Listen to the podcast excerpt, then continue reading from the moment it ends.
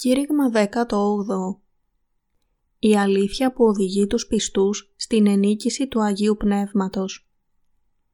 Ιησούς του Ναβί, κεφάλαιο 4, εδάφιο 23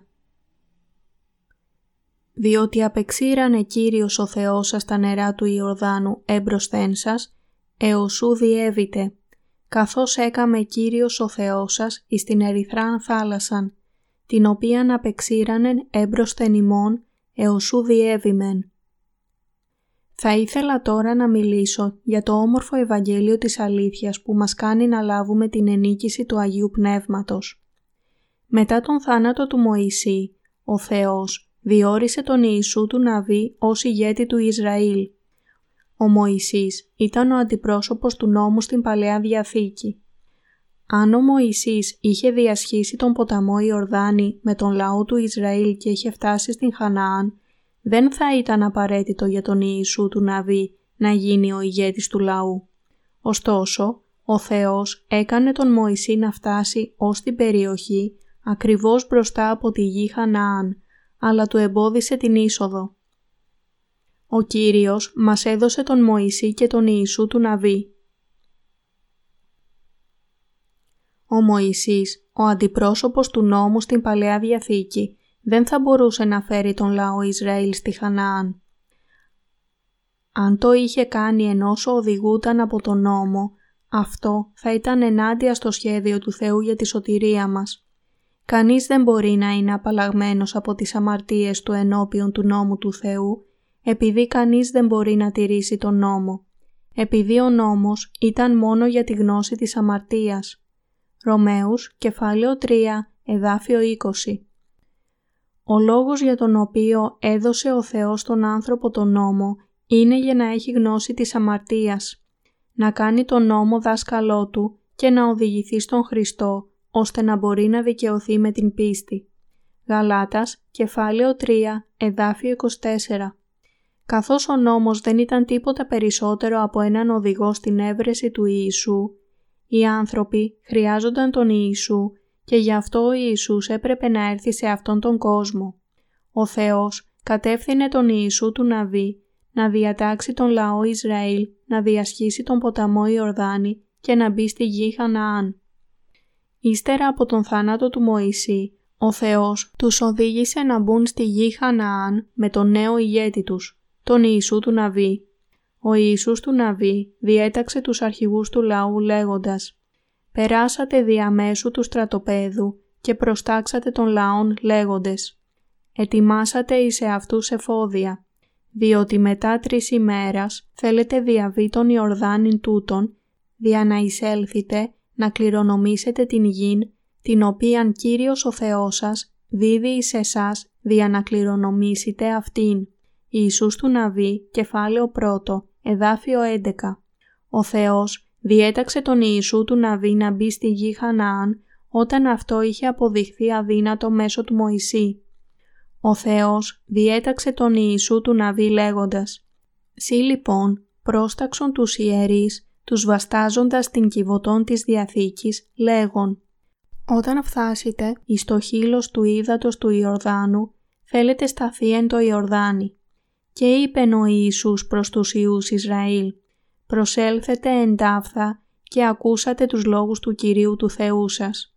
Και είπε ο Ιησούς «Εκ τούτου θέλετε γνωρίσει ότι ο Θεός ο ζών είναι εν το μέσο ημών και ότι κατά κράτος θέλει εξολοθρεύσει απέμπροσθέν σας τους Χαναναίους και τους Χεταίους και τους Εβαίους και τους Φερεζαίους και τους Γεργεσαίους και τους Αμοραίους και τους Ιεβουσαίους. Ιησούς του Ναβί, κεφάλαιο 3, εδάφια 8 έως 10. Μετά τον θάνατο του Μωυσή, ο Θεός διόρισε ηγέτη του Ισραήλ τον Ιησού του Ναβί και τον διέταξε να μπει στη γη Χαναάν με τον λαό του Ισραήλ. Το όνομα Ιησούς σημαίνει σωτήρας και είναι συνώνυμο με το όνομα Οσιέ. Ο δούλος του Θεού, ο Ιησούς του Ναβί, διέταξε τους ιερείς να σηκώσουν την κυβωτό της Διαθήκης και να διασχίσουν τον ποταμό Ιορδάνη, οδηγώντας τον λαό. Όταν οι ιερείς που σήκωναν την κυβωτό βήθησαν τα πόδια τους στο νερό, επειδή ο Ιορδάνης ξεχυλίζει τις όχθες του στη διάρκεια του θερισμού, τα νερά που έρχονταν από το επάνω μέρος σταμάτησαν και υψώθηκαν μακριά μέχρι την Αδάμ, την πόλη που είναι πλάι στην Ζαρετάν. Έτσι, τα νερά που πήγαιναν κάτω στην θάλασσα Αραβά, την νεκρά θάλασσα, κόπηκαν και οι άνθρωποι μπόρεσαν να περάσουν απέναντι από την Ιεριχώ. Ιησούς του Ναβί, κεφάλαιο 3, εδάφια 15 έως 16. Μέσω αυτού του γεγονότος, ο Θεός μας διδάσκει ότι είχε εξαλείψει εντελώς από την ανθρωπότητα τον θάνατο που προκλήθηκε από την αμαρτία και την επακόλουθη κρίση. Με άλλα λόγια, ο Ιησούς Χριστός, ο σωτήρας μας, αφαίρεσε όλες τις αμαρτίες της ανθρωπότητας όταν βαπτίστηκε από τον Ιωάννη τον βαπτιστή και σταυρώθηκε. Με αυτόν τον τρόπο έσωσε την ανθρωπότητα από τις αμαρτίες της, οδηγώντας τους στη γη Χαναάν που αντιπροσωπεύει την Βασιλεία των Ουρανών. Ο ποταμός Ιορδάνης είναι ο τόπος όπου καθαρίστηκε η ανθρωπότητα. Τα ιστορικά γεγονότα που περιβάλλουν το πέρασμα του ποταμού Ιορδάνη, όπως καταγράφονται στην Παλαιά και στην Καινή Διαθήκη, ήταν πάρα πολύ σημαντικά γεγονότα, που επρόκειτο να οδηγήσουν στην τελική σωτηρία από τις κατάρες και τις κρίσεις που προκύπτουν από τις αμαρτίες της ανθρωπότητας. Ο ποταμός Ιορδάνης αναφερόταν ως ο ποταμός του θανάτου και το τέρμα του είναι η νεκρά θάλασσα. Η λέξη Ιορδάνης σημαίνει ποταμός που ρέει μόνο προς τα κάτω, προς τον θάνατο ή βυθίζομαι, καλύπτομαι, ρίχνω κάτω, πέφτω έξω. Αυτό δείχνει καθαρά την ιστορία των αμαρτιών της ανθρωπότητας. Σε αυτόν τον ποταμό, μέσω του βαπτίσματός του, ο Ιησούς δέχτηκε όλη τη ροή των αμαρτιών που δεν μπορούσε να πάυσει από κανέναν άνθρωπο και αργότερα πέθανε στον Σταυρό και με αυτόν τον τρόπο αποδέχτηκε την κρίση στη θέση της ανθρωπότητας για αυτές τις αμαρτίες. Προς τα που κατευθυνόμασταν εμείς, οι απόγονοι του Αδάμ και της Εύας, εφόσον όλα τα πλάσματα γεννιόνται με αμαρτία, διαπράττουν αμαρτίες και ως αμοιβή εκείνων των αμαρτιών κατευθύνονται προς τον θάνατο. Σε όλη την ιστορία της ανθρωπότητας, όλα τα πλάσματα κατευθύνονται προς την καταστροφή από την γέννησή τους. Ακόμα και αν προσπαθούν σκληρά να ελέγξουν την αμαρτωλή τους φύση, δεν μπορούν και γι' αυτό κινούνται προς μία τελική κρίση για τις αμαρτίες τους. Αλλά ο Θεός διέκοψε τη ροή της αμαρτίας και της κρίσης. Ο Θεός οδήγησε τον Ιησού του Ναβί να φέρει τον λαό Ισραήλ στη γη Χαναάν με το πέρασμα του ποταμού Ιορδάνη. Αυτό ήταν το θέλημα του Θεού για τον Ιησού του Ναβί. Αυτή η ιστορία υπονοεί ότι για να ελευθερωθούμε από την αμαρτία πρέπει να πληρώσουμε τις ποινές των αμαρτιών που είναι θάνατος και ότι μέσω αυτής της τιμής καθαριζόμαστε από όλες τις αμαρτίες μας και μπαίνουμε στον ουρανό. Στην Παλαιά Διαθήκη η ροή του ποταμού σταμάτησε και αυτός μετατράπηκε σε στεγνή γη όταν οι ιερείς που σήκωναν την κυβωτό της Διαθήκης βήθησαν τα πόδια τους στο νερό. Αυτό επέτρεψε στον λαό Ισραήλ να διασχίσει τον ποταμό. Αυτό ήταν η άφεση των αμαρτιών που δόθηκε μόνο σε όσους πίστεψαν στο όμορφο Ευαγγέλιο. Ήταν το Ευαγγέλιο του Ήδατος και του Πνεύματος που πλήρωσε την ποινή της αμαρτίας για την ανθρωπότητα και εμείς λάβαμε την ενίκηση του Αγίου Πνεύματος πιστεύοντας σε αυτό το όμορφο Ευαγγέλιο. Ο στρατηγός Νεεμάν Ο Νεεμάν που εμφανίζεται στο κεφάλαιο 5 του βιβλίου Β' Βασιλέων ήταν μεγάλος και αξιότιμος διοικητής του στρατού της Συρίας που είχε σώσει τη χώρα του από τους εχθρούς της.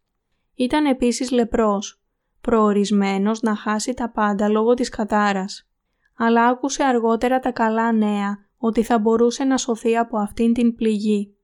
Του είπαν ότι θα μπορούσε να θεραπευτεί αν πήγαινε να δει έναν δούλο του Θεού που ζούσε στο Ισραήλ. Μία μικρή δούλη έδωσε αυτές τις ειδήσεις.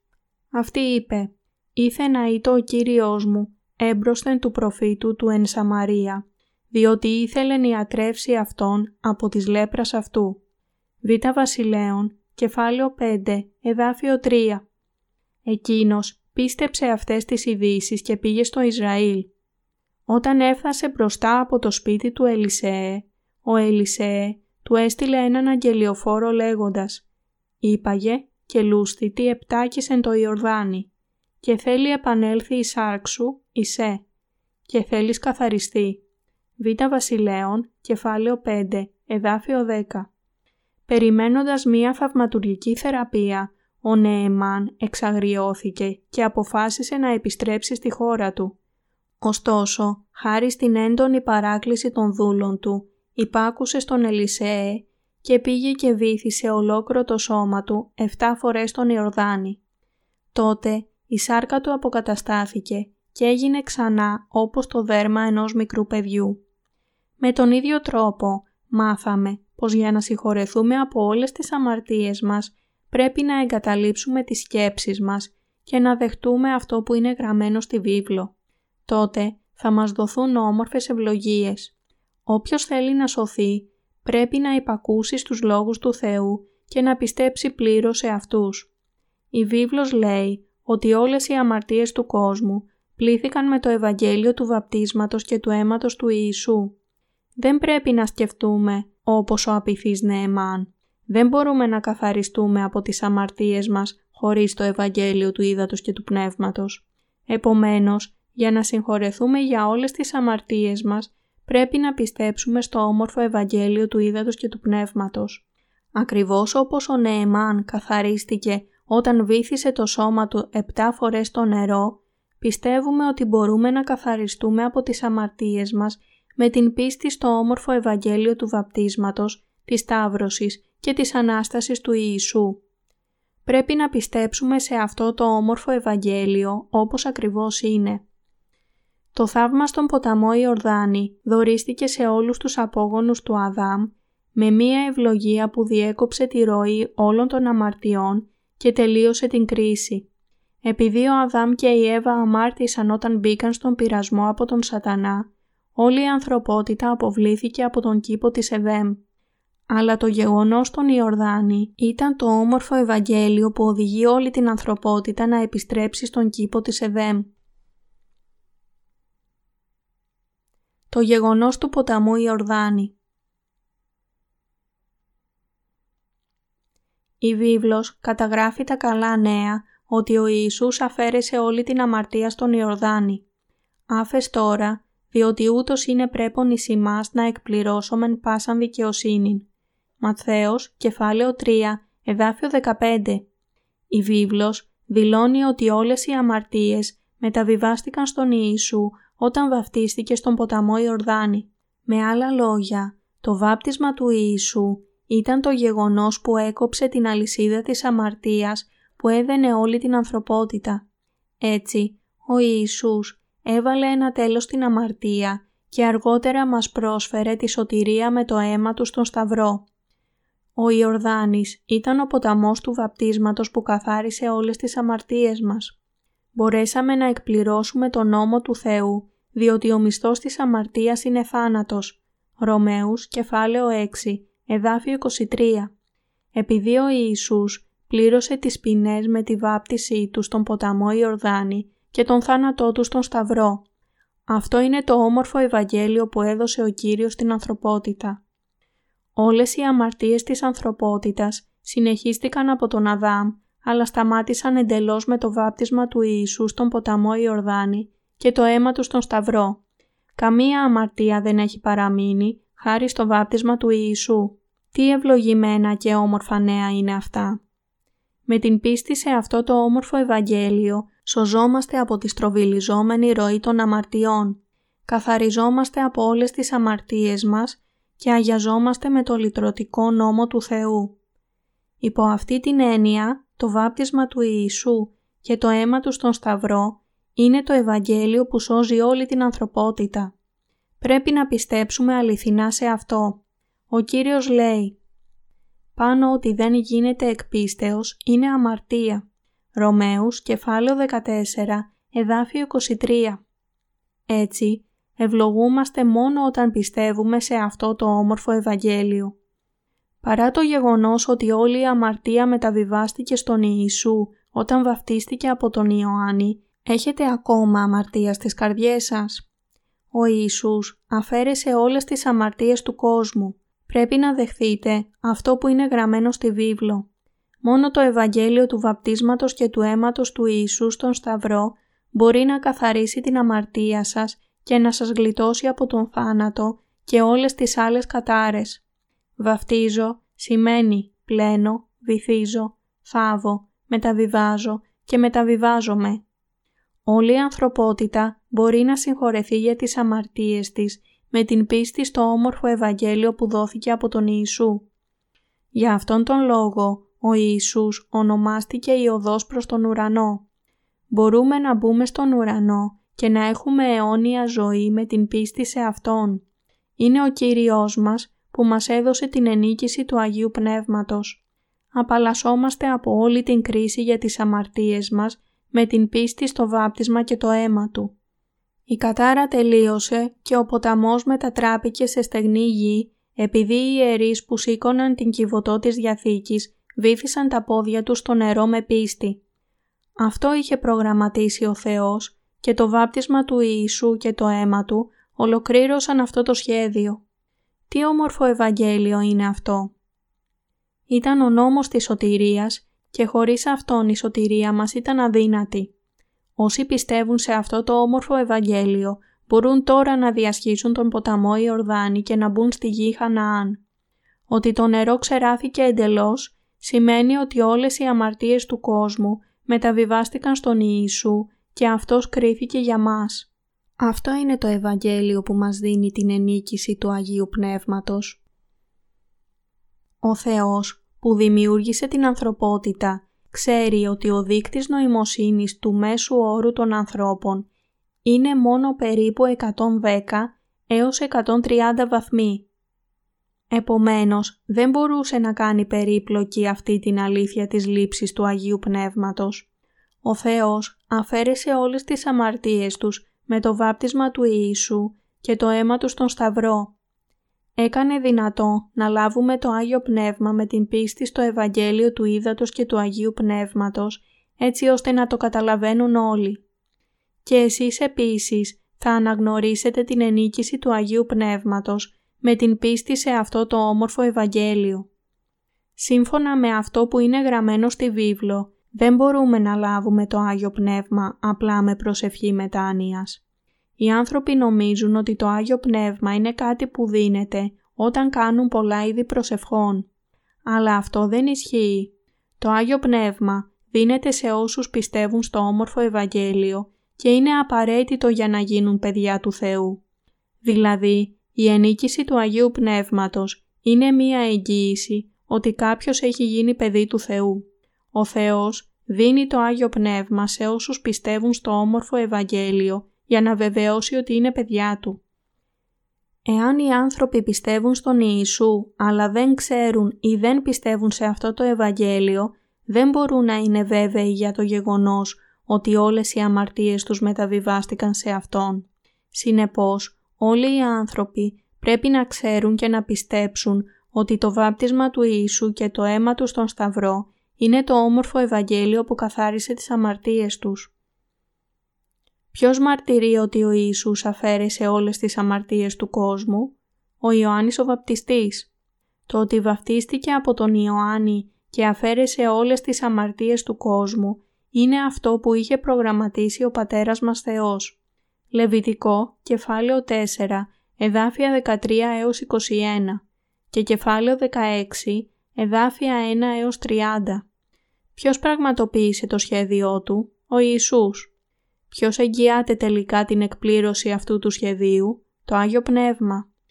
Ο Θεός ως τριάδα ολοκλήρωσε την άφεση των αμαρτιών με το βάπτισμα του Ιησού και το αίμα του στον Σταυρό για να μας κάνει παιδιά Του.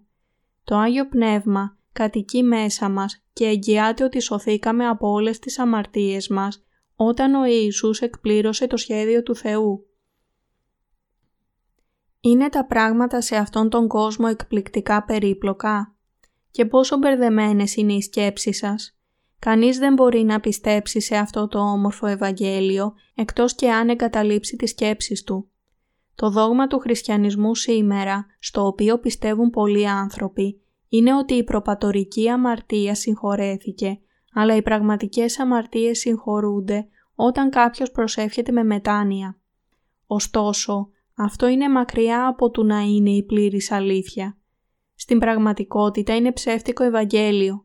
Αν έτσι πιστεύετε, δεν μπορείτε να καταλάβετε την βίβλο από την αρχή ως το τέλος και με το πέρασμα του χρόνου θα αντιμετωπίσετε όλο και περισσότερες δυσκολίες να ακολουθείτε τον Ιησού.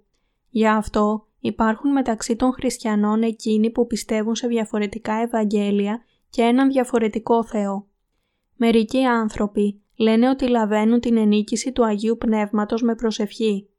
Αυτό φαίνεται λογικό, αλλά η βίβλος δηλώνει ότι το Άγιο Πνεύμα ήρθε στον Ιησού σαν ένα περιστέρι όταν εκείνος βαφτίστηκε και βγήκε από το νερό.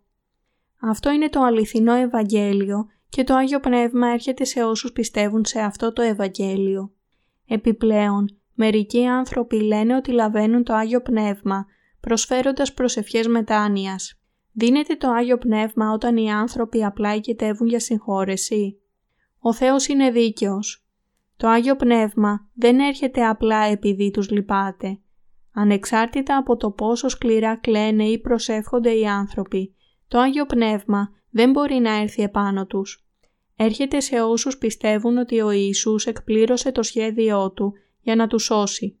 Πρέπει να λάβετε υπόψη ότι δεν μπορείτε να λάβετε το Άγιο Πνεύμα, αδιάφορο πόσο καιρό φωνάζετε στον Θεό ή πόσο σκληρά προσεύχεστε. Το Άγιο Πνεύμα είναι ανεξάρτητο από το θέλημα του ανθρώπου. Ακόμα και οι ιστορικές αποφάσεις της ανθρωπότητας σε αυτόν τον κόσμο μπορούν να αλλάξουν, αλλά το όμορφο Ευαγγέλιο και ο νόμος της ενίκησης του Αγίου Πνεύματος είναι αμετάβλητα. Αν οι άνθρωποι δεν καταλάβουν το όμορφο Ευαγγέλιο, είναι πολύ δύσκολο για αυτούς να επιστρέψουν στην αληθινή εξάσκηση της πίστης. Για αυτό τον λόγο, πολλοί άνθρωποι δεν μπορούν να λάβουν την ενίκηση του Αγίου Πνεύματος. Πόσο πικραμένοι θα αισθανόσασταν αν πιστεύατε στον Ιησού, αλλά καταστρεφόσασταν μόνο επειδή δεν ξέρετε για το όμορφο Ευαγγέλιο. Η βίβλος λέει ότι για μερικούς ανθρώπους το όμορφο Ευαγγέλιο του Ιησού είναι λίθος προσκόμματος και πέτρας σκανδάλου. Εάν έχετε φτάσει να καταλάβετε το μυστήριο του βαπτίσματος του Ιησού από τον Ιωάννη, μπορείτε επίσης να συγχωρεθείτε για τις αμαρτίες σας και να έχετε την ενίκηση του Αγίου Πνεύματος. Εκείνος έσωσε όλους τους αμαρτωλούς όταν βαφτίστηκε, πέθανε στον Σταυρό και αναστήθηκε. Η λύτρωση που μας έδωσε ο Ιησούς ήταν μια δίκαιη μέθοδος σωτηρίας. Έγινε ο αληθινός σωτήρας όλων των αμαρτωλών και επιβεβαίωσε την ενίκηση του Αγίου Πνεύματος.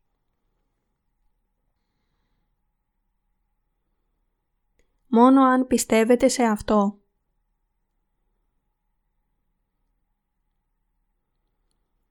Είναι γραμμένο στην Παλαιά Διαθήκη πως όταν οι ιερείς βήθησαν τα πόδια τους στον Ιορδάνη, ο ποταμός μετατράπηκε σε στεγνή γη. Είναι αρκετά θαυμαστό που το νερό σταμάτησε, αλλά περισσότερα θαύματα επρόκειτο να ακολουθήσουν. Αυτό που είναι πιο απίστευτο είναι ότι ο ποταμός μετατράπηκε σε στεγνή γη. Αυτό το γεγονός χρησιμεύσε ως εγγύηση σωτηρίας του Θεού που οδήγησε στην άφεση της αμαρτίας μέσω του βαπτίσματος του Ιησού και του αίματος του στον Σταυρό. Η στεγνή γη αντιπροσώπευσε τον τρόπο που όλες οι αμαρτίες του κόσμου θα συγχωρούνταν χάρη στο βάπτισμα του Ιησού και στο αίμα του στον Σταυρό. Όλες οι αμαρτίες εξαπλώθηκαν από τον Αδάμ σε όλη την ανθρωπότητα, αλλά η κατάρα της τιμωρίας τελείωσε με το βάπτισμα του Ιησού.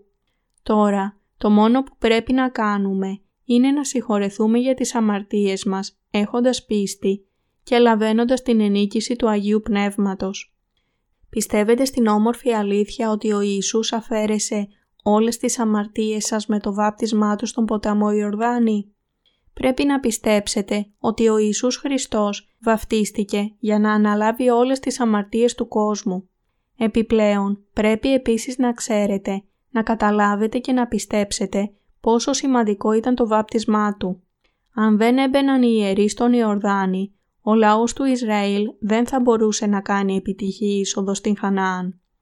Το πρώτο πρώτο βήμα για την είσοδο στην Χανάαν ήταν το πέρασμα του ποταμού Ιορδάνη. Επομένως, μόνο όταν διασχίζουμε τον ποταμό με την κυβωτό της Διαθήκης μπορούμε να μπούμε στη Χανάαν. Αυτό διδάσκει ότι μπορούμε να συγχωρεθούμε για τις αμαρτίες μας με την πίστη στο Ευαγγέλιο του Ήδατος και του Πνεύματος.